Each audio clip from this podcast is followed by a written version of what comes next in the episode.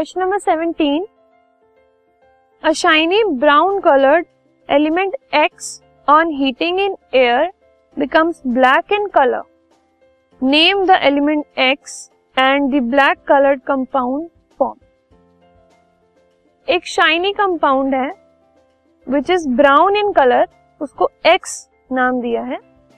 उसको हीट जब करो तो वो ब्लैक हो जाता है। तो हमें ये बताना है कि एलिमेंट एक्स क्या है? और जो ब्लैक कलर कंपाउंड फॉर्म होता है, वो क्या? सो द एलिमेंट एक्स जिसकी हम बात कर रहे हैं it is copper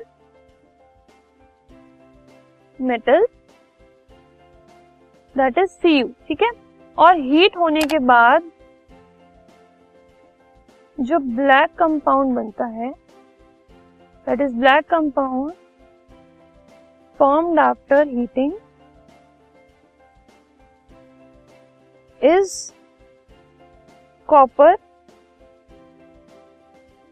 two oxide that is C O ठीक है?